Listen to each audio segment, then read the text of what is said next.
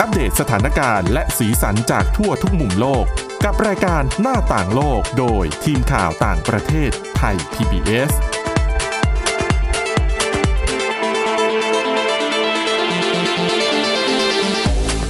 สวัสดีค่ะ คุณผู้ฟังต้อนรับเข้าสู่รายการหน้าต่างโลกนะคะ มาอัปเดตเรื่องราวสถานการณ์ แล้วก็สีสันจากทั่วทุกมุมโลกกับทีมข่าวต่างประเทศไทย PBS ของเรากันได้ เช่นเคยนะคะ ทุกวันจันทร์ถึงศุกร์ค่ะ วันนี้อยู่กับคุณสาวรักษ์จากวิวัฒนากุลและดิฉันวินิษฐาจิตกรีค่ะ สวัสดีค่ะ สวัสดีค่ะ ในวันนี้นะคะเรามีเรื่อง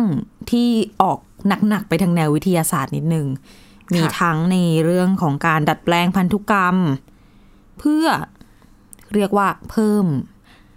กำลังการผลิตอาหารในโลก และมีเรื่องนอกโลกด้วย เรื่องแรกวันนี้ ค่ะ เดี๋ยวพาไปเริ่มกันนอกโลกก่อนเลย ค่ะ อันนี้เป็นข่าวใหญ่มากนะคะ ถ้าคุณผู้ฟังติดตามข่าวต้องไม่พลาดเรื่องนี้นั่นก็คือข่าวที่บอกว่านักดาราศาสตร์นะคะจากมหาวิทยาลัยในประเทศอังกฤษเนี่ยเขาไปพบหลักฐานชิ้นสำคัญค่ะ เป็นหลักฐานที่บ่งชี้ว่าอาจจะมีสิ่งมีชีวิตอยู่บนดาวศุกร์ อืม นะคะอ่าแต่ว่าเวลาที่คุณผู้ฟังเห็นข่าวนี้แล้วอาจจะเข้าใจนึกไปถึงจินตนาการถึงพวกมนมนุษย์ต่างดาวอะไรแบบที่เราเคยชมในภาพยนตร์ใช่ไหมนะคะแต่ว่าเอาจริงๆเนี่ยการค้นพบในครั้งนี้มันยังไม่ได้ไปไกลถึงขั้นนั้นนะคะ เพราะว่าสิ่งที่ค้นพบเป็นแค่สิ่งบ่งชี้ ค่ะ คือณจนถึงตอนนี้ก็ยังบอกไม่ได้ว่ามีสิ่งมีชีวิตอยู่จริงหรือไม่ แต่มันพบหลักฐานว่าอาจจะมี อืม นะคะ หลักฐานที่ว่านั้นคืออะไรนะคะ หลักฐานที่ว่านั้นเนี่ยเขาเรียกว่าเป็นโมเลกุลของฟอสฟีน ฟอสฟีนเนี่ยมันเป็นมันเป็นสิ่งที่จะเกิดขึ้นได้เพียงสองอย่างเท่านั้น อย่างแรกคือเกิดจากอุตสาหกรรม อ่ะ นะคะอ่ะดังนั้นถ้าบอกว่าเกิดจากอุตสาหกรรมก็ตัดประเด็นนี้ไปได้เลย เพราะว่าบนดาวศุกร์เนี่ย ไม่น่าจะมีไม่มันไม่มีอุตสาหกรรมอยู่แล้วอะนะ ก็ คะ คงจะไม่มี ใช่ แต่ว่าข้อสองฟอสฟีนเนี่ย มันจะเกิดจากสิ่งมีชีวิตที่อาศัยอยู่ในที่ที่ไม่มีออกซิเจน อืม อันนี้เนี่ยน่าจะเป็นไปได้นะคะ ค่ะ ดังนั้นนี่คือข้อมูลเท่าที่รู้เนี่ยมีอยู่แค่นี้อันนี้คนก็เลยคาดเดากันไปว่าแล้วถ้ามันเป็นถ้ามันมีสิ่งมีชีวิตอยู่จริง ๆ จะรูปร่างหน้าตาเป็นแบบไหนเอ่อที่หนึ่งในทีมนักดาราศาสตร์คาดการไว้เนี่ยนะคะเขาบอกว่าก็อาจจะเป็นสิ่งมีชีวิตแบบตัวเล็กๆอ่ะนะคะอาจจะไซส์ขนาดเท่ากับเป็นโมเลกุล หรือว่าเป็นจุลินทรีย์ คือเล็กๆ อย่างนั้นนะนะคะ แบบแบคทีเรีย เออ แล้วก็อาจจะอาศัยอยู่ในชั้นบรรยากาศของดาวศุกร์นะคะ ซึ่งอันเนี้ยเรียกว่าเป็นข้อสันนิษฐานที่พอจะมีเขาความจริงมากที่สุด เพราะอะไร คุณคุณผู้ฟังสังเกตไหมเวลาเราดูภาพยนตร์หรือว่าฟังข่าวเนี่ย เวลาเขาเน้นว่าเนี่ยเราจะต้องหาดาวดวงใหม่เพื่อให้มนุษย์เนี่ยไปตั้งถิ่นฐานนะเผื่อในอนาคตโลกเราอยู่ไม่ได้แล้ว ค่ะ อย่างเช่นโดนอุกกาบาตชน อืม หรือว่ามีภัยธรรมชาติรุนแรงจนแบบมนุษย์ใช้ชีวิตอยู่ไม่ได้เราต้องหาที่อยู่ใหม่ ดาวที่เขาพูดกันมากที่สุดคือดาวอังคาร ใช่ นะคะ รองลงมาดวงจันทร์แต่ดวงจันทร์ไม่ได้ไม่เท่าไหร่เขาไปคาดหวังที่ดาวอังคารมากกว่า ดาวศุกร์เนี่ย ไม่เคยมีใครพูดถึงเลยโอกาสว่ามนุษย์จะไปใช้ชีวิตอยู่บนนั้น เนื่องจากว่าสภาพมันดูน่ากลัวมาก ใช่ ดาวศุกร์เนี่ยมันน่ากลัวแค่ไหน เอาง่ายๆ คุณคุณผู้ฟัง ดาวศุกร์เนี่ยนะคะ ชั้นบรรยากาศมีคาร์บอนไดออกไซด์หนาแน่นกว่าโลกถึง 90 เท่า แค่นี้คนก็อยู่ไม่ได้แล้วนะคะ แต่ความที่คาร์บอนไดออกไซด์หนาแน่นขนาดนี้เนี่ย มันเท่ากับเป็นกำแพงที่มันจะกักเก็บความร้อนเอาไว้บนพื้นผิวของดาวศุกร์ อืม อุณหภูมิบนดาวศุกร์สูงเท่าไหร่ โอ้โห 470 องศาเซลเซียส นี่ จะบอกว่าเป็นดวงอาทิตย์ก็ก็ไม่เชิง ก็ไม่ร้อนขนาดนั้น แต่ แต่ ว่า ว่าที่ ก็ ร้อนกว่านี้ อีกหลายเท่า ใช่ ก็อุณหภูมิ 470 องศาเซลเซียส เอาง่ายๆ ตะกั่วค่ะ ใส่ลงไปก็หล้อมละลายเลย อืม คือมนุษย์อยู่ไม่ได้แน่ ๆ เท่านั้นยังไม่พอ เรื่องของความกดอากาศ อืม เอาเป็นว่าสมมตินะ ถ้าเราสามารถพัฒนาเทคโนโลยีส่งมนุษย์เนี่ยขึ้นไปบนดาวศุกร์ได้จริง ๆ นะ ต่อให้ทำได้ขนาดนั้นเนี่ยทันทีที่เราไปถึงพื้นผิวดวงจันทร์มนุษย์ก็จะตายทันที เพราะว่าความกดอากาศ บนพื้นผิวดาวศุกร์มันเท่ากับความกดอากาศที่ใต้ทะเลลึก 1 กิโลเมตร ซึ่งหนึ่งกิโลเมตร เราลง ลึก ไปไม่ มาก ได้ นะ ใช่ไหม ทุกวันนี้มนุษย์ไม่สามารถใช้ชีวิตลงไปไม่ได้นะคะ ที่ลงไปได้ก็คือเป็นพวกเรือดำน้ำที่ไม่มีคนอยู่ ต่อให้เรือดำน้ำลงไป เรือดำน้ำก็จะบุบ อืม ด้วยแรงกดขนาด 1 กิโลเมตรใต้ทะเลเนี่ย ค่ะ ด้วยปัจจัยทั้งหลายเหล่านี้เนี่ย จึงทำให้ดาวศุกร์ไม่ได้เป็นดาวที่เป็นความหวัง ที่มนุษย์จะไปตั้งถิ่นฐานบนนั้นตัดไปได้เลย แต่ทีนี้ดันมาเจอสิ่งมีชีวิตบนดาวที่แบบ ไม่ได้เป็นความหวังอะ่ะ คนก็เลยค่อนข้างจะประหลาดใจ แล้วก็น่าทึ่งว่าสิ่งมีชีวิตประเภทไหนเนี่ย ถึงไปอยู่บนดาวที่มันทรหดได้ขนาดนี้อะ ตอน นะคะ แรกที่เห็นพาดหัวข่าวอย่างประหลาดใจ เพราะว่าเรียนมาตลอดทั้ง อืม ชีวิตคุ้นๆกันมา ค่ะ ก็คือดาวดวงนี้นี่มันโอ้โห มันโหด ม ร้า หัน ย ตภัย มันเขาได้ฉายาว่าเป็นดาวเพชฌฆาตยาน อ่า สำรวจอวกาศ อ๋อ เพราะว่าส่งยาสำรวจไปมันก็ต้องมีอันเป็นไปทุกลำอะนะคะ ด้วยสภาพอากาศที่มันโหดร้ายแบบนี้เขาเรียกว่า คือส่งไปแล้วก็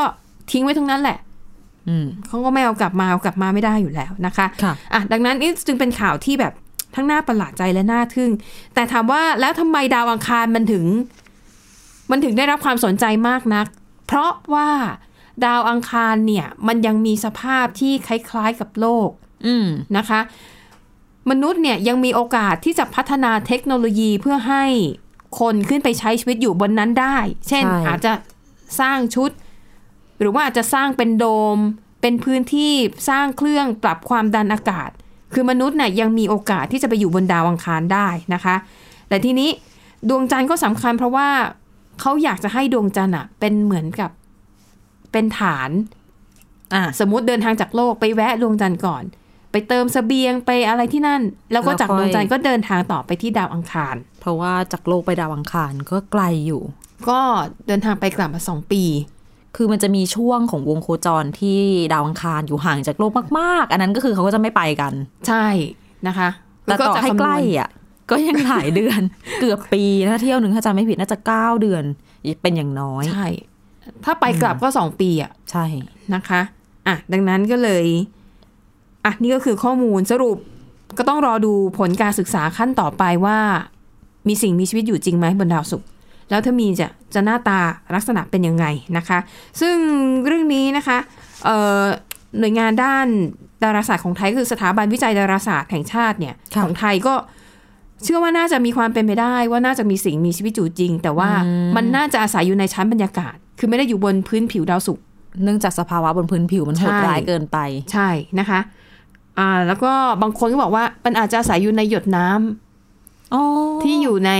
ชั้นบรรยากาศ เหมือนแบบเมฆ อะไรอย่างเงี้ยเพราะว่า ป็นลอองนี่ไหม ใช่เหมือนกันน้ำก็คือปกป้องตัวมันจากความหนาแน่นของคาร์บอนอ่าคาร์บอนไดออกไซด์อะไรอย่างเงี้ย อืม แล้วพลังงานเนี่ยอาจจะได้มาจากแสงอาทิตย์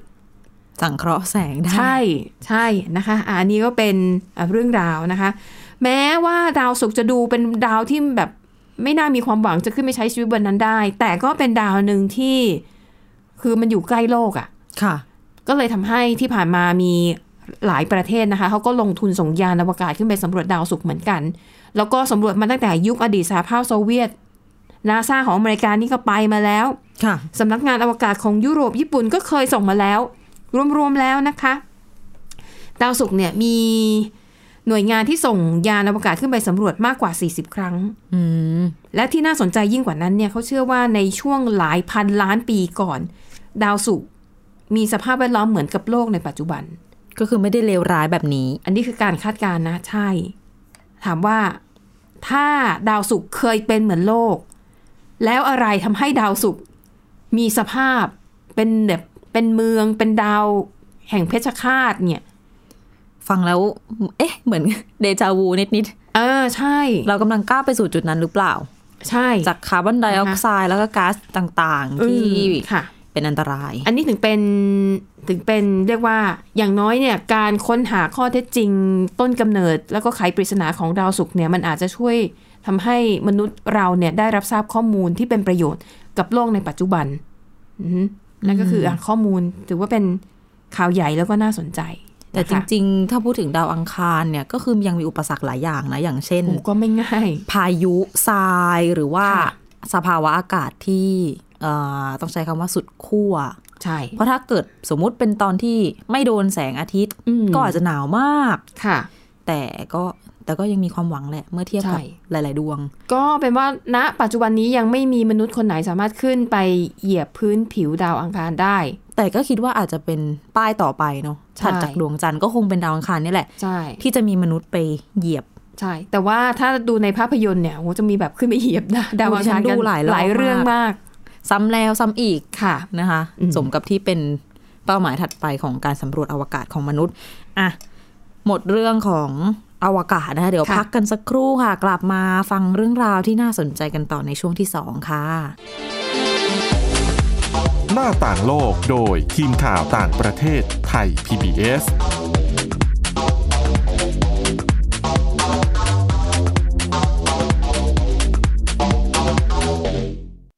ไทย PBS Application on Mobile ให้คุณเชื่อมโยงถึงเราได้ทุกที่ทุกเวลา ได้สัมผัสติดตามเราทั้งข่าว รายการ รับชมรายการโทรทัศน์ และฟังรายการวิทยุที่คุณชื่นชอบ สดแบบออนไลน์สตรีมมิ่งชมรายการย้อนหลัง ข้อมูลกิจกรรมไทย PBS ร่วมเป็นนักข่าวพลเมือง รายงานข่าวกับเรา และอีกหลากหลายฟังก์ชัน ให้คุณดาวน์โหลดได้ฟรี ทุกระบบปฏิบัติการ ติดตามข้อมูลเพิ่มเติมได้ที่ www.thaipbs.or.th/digitalmedia เพราะวิทยาศาสตร์อยู่รอบตัวเรา มีเรื่องราวให้ค้นหาอีกมากมาย เทคโนโลยีใหม่ๆ เกิดขึ้นรวดเร็ว ทำให้เราต้องก้าวตามให้ทัน อัปเดตเรื่องราวทางวิทยาศาสตร์ เทคโนโลยี และนวัตกรรม ที่จะทำให้คุณทันโลก กับรายการ s c i e n t e c h ทุกวันจันทร์ถึงวันศุกร์ทางไทย PBS Digital Radio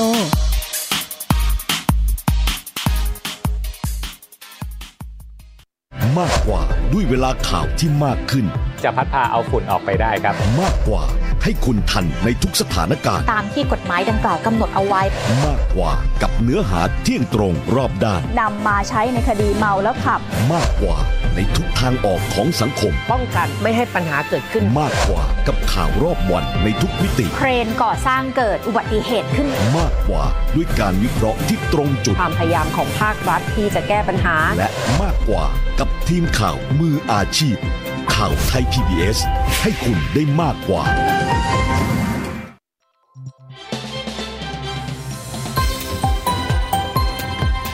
คุณกำลังรับฟังไทย PBS ดิจิทัล Radio วิทยุข่าวสารสาระ เพื่อสาธารณะและสังคม หน้าต่างโลกโดยทีมข่าวต่างประเทศไทย PBS ค่ะต้อนรับคุณผู้ฟังกลับเข้าสู่ช่วงที่ 2 ของรายการหน้าต่างโลกนะคะ ยังมีเรื่องราวเป็นวิทยาศาสตร์อีกเรื่องหนึ่งมาฝากกันอันนี้ก็น่าสนใจและหลายคนอาจจะมองว่า อืม เป็นประโยชน์ต่อมนุษย์นะใช่ ค่ะ แต่มันจะมีคำถามเรื่องจริยธรรมด้วยอย่างเรื่องของการดัดแปลง ตัดต่อพันธุกรรมที่เราเรียกเรียกกันนะนะคะ ค่ะ ก็คืออย่างล่าสุดเนี่ยเป็นผลงานการวิจัยของนักวิทยาศาสตร์เขาร่วมกันจากหลายมหาวิทยาลัยเลยทั้งจากฝั่งของสหรัฐอเมริกา กับที่อังกฤษก็มีที่เอดินบะที่สหรัฐอเมริกามีหลายมหาวิทยาลัยเลยทีนี้ ก็ทำการวิจัยร่วมกัน แล้วก็ตีพิมพ์ผลงานลงในวารสารที่ชื่อว่า Proceedings of the National Academy of Sciences ซึ่งผลงานวิจัยอันเนี้ยมันเป็นการทดลองตัดต่อพันธุกรรมในหนู ค่ะ แล้วก็ปศุสัตว์อีกหลายอย่างก็จะมีหลักๆ มีแพะวัวแล้วก็หมู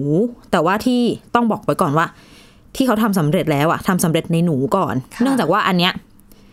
เขาไม่ได้ตัดต่อพันธุกรรมแบบสมัยก่อนที่เราได้ยินกันว่าโคลนนิ่งอะไรออกมา แต่ว่าเขาเน้นไปที่การเลือก คือสำนักข่าวต่างต่างประเทศ เขาใช้คำว่าซูเปอร์แดด ค่ะคุณสุดยอดคุณพ่อเหรอ ใช่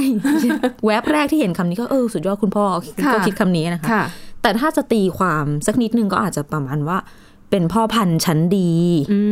ม เออพ่อพันธุ์ชั้นดีแห่งอนาคตอย่างนี้ก็ว่าได้ เนื่องจากว่า ยอดคุณพ่อเนี่ย ไม่ใช่ว่ายอดคุณพ่อแล้ว หมายความว่าเขาแบบมีสายพันธุ์ที่ดีนะ ค่ะ เขาเป็นตัวผู้ทั่วๆไปนี่แหละ สัตว์ตัวผู้ ไม่ว่าจะเป็นหนูหรือว่าแพะวัวอะไรต่างๆที่เราเลือกมาทดลอง ค่ะ แต่ว่าสุดยอดคุณพ่อเหล่านี้ พ่อพันธุ์ชั้นดีเหล่านี้เนี่ย เขาจะถูกดัดแปลงพันธุกรรมให้เป็นหมัน อ้าว แล้วจะเป็นพ่อได้ยังไง ใช่ ใช่ไหม ทำไม่ดูย้อนแย้งกันอ่ะ อ่ะนี่แหละคือความน่าสนใจของการทดลองนี้อะนะคะ ค่ะ ก็คือส่วนหนึ่งของการดัดแปลงพันธุกรรมก็คือการ คือต้องเลือก สมมติว่าจะทดลองในหนูตัวนี้ใช่ไหมเลือกเป้าหมายตั้งแต่ที่เขายังไม่คลอดออกมาเลยนะ ค่ะ ตั้งแต่ยังเป็นตัวอ่อนในท้องแม่ ว่าเราอ่ะไปดูว่าอ่ะเพศผู้ตัวนี้ จะใช้เป็นยอดคุณพ่อในในอนาคต ก็นักวิทยาศาสตร์ก็จะตัดต่อ เอายีน สืบพันธุ์ของไอ้เจ้าตัวผู้ตัวเนี้ย ค่ะ ทิ้งไป ก็ทำให้มันเป็นหมัน ถูกต้อง ตั้งแต่ยังเป็นตัวอ่อนในครร ใช่ ภ์ ตั้งแต่เป็นเอมบริโอเลย ทีนี้พอคลอดออกมา เขาก็เป็นหมันเป็นหนูตัวผู้ที่เป็นหมัน ค่ะ แต่พอถึงพอโตขึ้นเนี่ย นักวิทยาศาสตร์เขาก็จะเลือกเอา ยีนสืบพันธุ์จากหนูอีกตัวหนึ่งที่มีลักษณะดี อืม ตรงตามที่ต้องการอาจจะเป็นสีเป็นความสามารถในการทนความร้อนทนต่อโรคอะไรอย่างนี้ยนะ ค่ะ คะก็เอายีนที่ดีดีๆเนี่ย เอาไปปลูกถ่ายใส่ในอันทะของตัวที่เป็นหมันน่ะ อืม แล้วอวัยวะของเขาอะก็จะสามารถสร้างสเปิร์มสร้างน้ำเชื้อได้ ก็จะกลับมาสืบพันธุ์ได้อีกครั้ง ถูกต้อง อ๋อ แล้วทีนี้พอเขาไปสืบพันธุ์กับหนูตัวเมีย ค่ะ ปรากฏว่าลูกที่ได้ออกมามีลักษณะ คือไม่เหมือนตัวพ่อเลย เนื่องจากว่าไปได้ยีนของไอ้เจ้าตัว สายพันธุ์ชั้นดีที่คัดไว้ต่างหาก อีกตัวหนึ่ง อืมอืมอืมค่ะ เขาก็เลยเปรียบ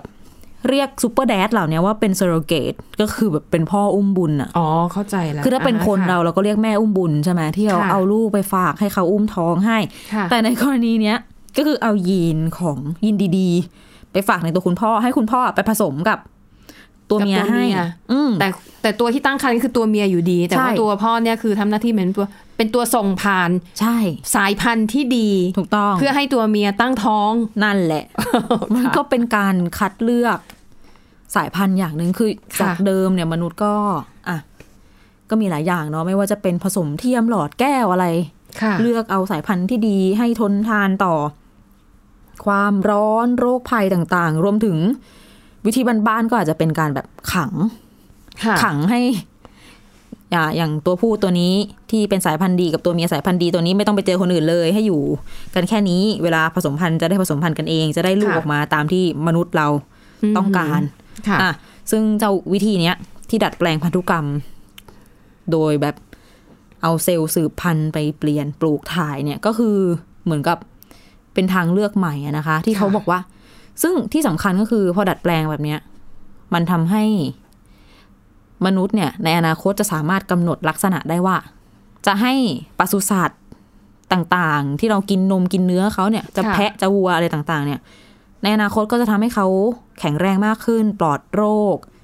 อืม ทนต่ออากาศ ค่ะ แต่แล้วดังนั้นผลที่ตามมาก็คือ เราก็จะ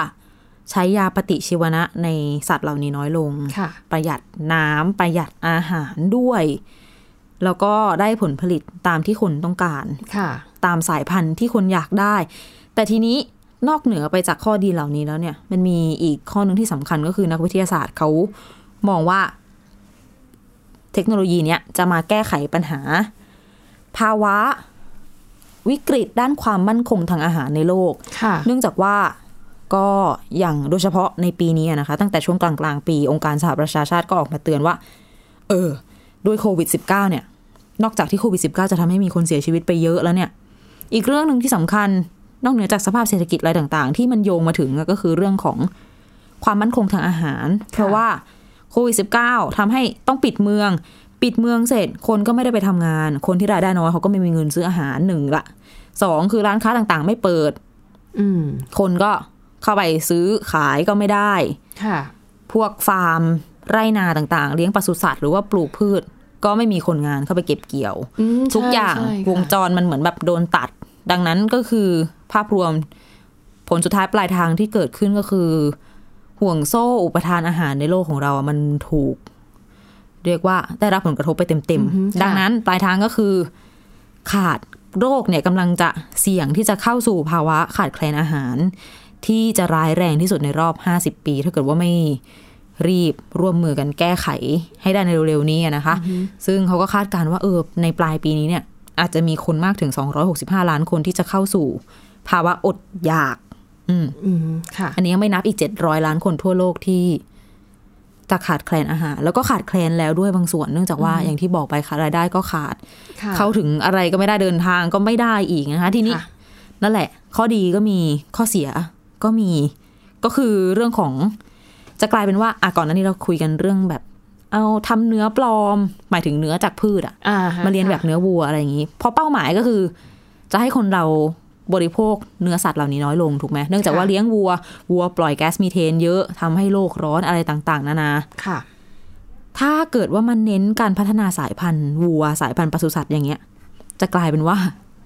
เราสนับสนุนการเลี้ยงสัตว์ อ๋อ ก็จะยิ่งปล่อยก๊าซเรือนกระจกต่างๆ มากขึ้นไหม อืม อ่าน ค่ะ ก็เป็นคำถามอีกคำถามหนึ่งส่วนอีกข้อหนึ่งก็แน่นอนว่า เรื่องจริยธรรมที่คุยกันไปก่อนหน้านี้ คนก็หนึ่งละ เอ้ยทำแบบนี้มันละเมิดอะไรสัตว์เขาหรือเปล่า อืมอืม สองก็คือ